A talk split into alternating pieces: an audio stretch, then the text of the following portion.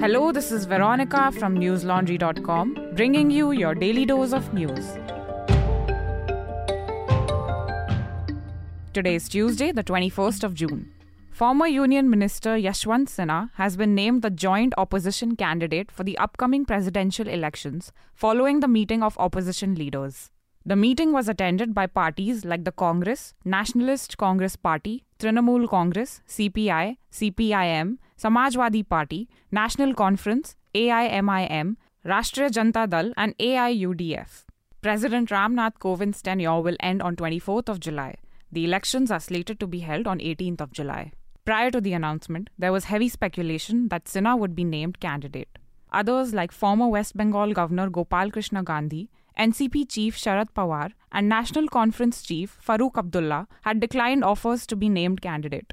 Earlier today, Sinha tweeted that he will step away from the Trinamool Congress, suggesting that he has quit the party. In his Twitter post, Sinha said that it was time for him to work for greater opposition unity. Today's meeting was not attended by the Telangana Rashtra Samiti, Aam Aadmi Party, Shiromani Akali Dal, and YSRCP. Earlier this month, TRS leader and Telangana Chief Minister K. Chandrasekhar Rao had refused to attend a similar meeting, objecting to the Congress being invited as well. Shiv Sena leader and Maharashtra's Minister of Urban Development and Public Works, Eknath Shinde, was removed from his party post today after he went incommunicado, along with at least 17 other Sena MLAs. Shinde and the other MLAs were reportedly camping out at a hotel in Surat. He has been replaced by Ajay Chaudhary. This happened a day after the Bharatiya Janata Party won five of the ten seats in the Legislative Council elections despite not having enough votes. Shinde was the group leader of the Sena in the state legislature. There have been allegations that some Sena MPs cross voted during the elections. Today, party chief Uddhav Thackeray subsequently held an urgent meeting. Shiv Sena MP Sanjay Raut confirmed to the media that Shinde was not in Mumbai but claimed communications had been established, NDTV reported. He added that the Shiv Sena is a loyalist party and attempts by the BJP to destabilize the state government would fail. The Mahavikas Aghadi suffered a blow in the state legislative council elections, losing one of the six seats it ran for. Maharashtra BJP President Chandrakant Patil has denied the party's role in the episode. However, he said that if the BJP receives any proposal from Shinde, they will consider it. Till now, it is not yet confirmed who are the MLAs who have gone incommunicado with the Shiv Sena leader. Listeners, as the political drama in Maharashtra continues to unfold, it seems that the opposition could take a few pointers from the BJP for its branding. BJP stands for Bharatiya Janata Party, but conveniently for the Modi government, BJP also refers to the Bharatiya Jan Aushadhi Pariyojana, a scheme to provide affordable generic medicines to the public. The scheme itself was launched by the Manmohan Singh government in 2008 but the Modi government repackaged it in 2015 and also renamed it for obvious reasons. To know more about how the BJP government is using a drug scheme for party branding, you can read my colleague Shiv Narayan Rajpurohit's report on newslaundry.com. It is titled A Red Pill Called BJP.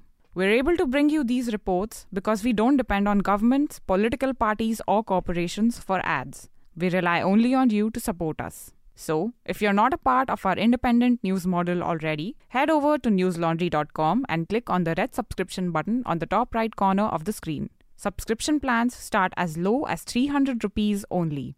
Pay to keep news free. As floods and landslides continue to wreak havoc in Assam, at least 10 people have reportedly died and 7 gone missing in the last 34 hours, according to the State Management Authority. The total death toll in Assam due to the floods stands at 82 as of Monday. At least 32 districts have been impacted due to the floods and landslides, with around 47,72,140 people being affected in the last 24 hours. The authority added that 2,31,819 people were sheltered in relief camps in the state during the same period. Three people were reported dead from Darrang district, while Barak Valley has been cut off by rail and by road. Two police personnel were washed away in Nagaon while they were trying to rescue people. Meanwhile, Union Home Minister Amit Shah called Chief Minister Himanta Biswa Sharma on Monday to inquire about the situation. Shah said the Home Ministry would send a team to the state to assess damages. National Security Advisor Ajit Doval said today that there was no chance of withdrawing the controversial Agnipath scheme. While speaking to news agency ANI, Doval said that there was a need for change as technology was taking over at a rapid pace, among other things. He also said that the scheme was Prime Minister Narendra Modi's vision for a secure and strong India. The comments come as India has witnessed widespread violence as protests against the scheme erupted across the country. In Bihar, several trains were burned by protesters last week. The scheme pertains to short term recruitments of soldiers into the armed forces. Under the scheme, a soldier will serve a tenure of four years, following which only 25% of the recruits will be absorbed. The rest will be given a severance and will not be eligible for pension. Doval also dismissed claims that the Agnipath scheme would mean the end of the traditional regiment system. He assured that the regiment system will continue. While denouncing protesters, Doval said that those protesting were not real aspirants. He added that there were people who wanted conflict in the society and to discredit the government. Meanwhile, the Supreme Court said today that a petition by advocate Harsh Ajay Singh, which sought the government's reconsideration of the Agnipath scheme, has to be placed before the Chief Justice of India. According to Live Law, the petition also sought a stay on the scheme. Haryana Chief Minister Manohar Lal Khattar announced today that the state government will guarantee employment to Agniveers after their tenure is over. A special court in Patna sentenced RJD MLA Anant Singh to 10 years in prison today after he was found guilty in an arms recovery case. Patna police had confiscated an AK 47, grenades, magazines, and other weapons from Singh's Ladma property during a raid in 2019. Following the raid, Singh had gone on the run before being apprehended. He later claimed that political forces were conspiring against him. Last week, the court had found him guilty of violating the Arms Act, the Explosive Substances Act, and the Indian Penal Code. The penalty was administered by the MP MLA court of Triloki Dubey. Speaking to the Hindustan Times, Singh's lawyer Sunil Kumar has said that he will appeal at the Patna High Court and challenge the order. Russia has today threatened consequences to Lithuania over a goods transmission row with the country. According to Reuters, a rail blockade of shipments of basic goods to Russia is the reason for the threats. The block is the latest in a series of sanctions imposed by Lithuania over Russia's invasion of Ukraine. During a meeting held at Kaliningrad, Nikolai Patrushev, the secretary of the Security Council of the Russian Federation, said that Russia would respond to the actions and that it will have a serious negative impact on the population of Lithuania. Lithuania has insisted that the blockade is in accordance with the European Union's sanctions that came into force on Saturday, The Guardian reported.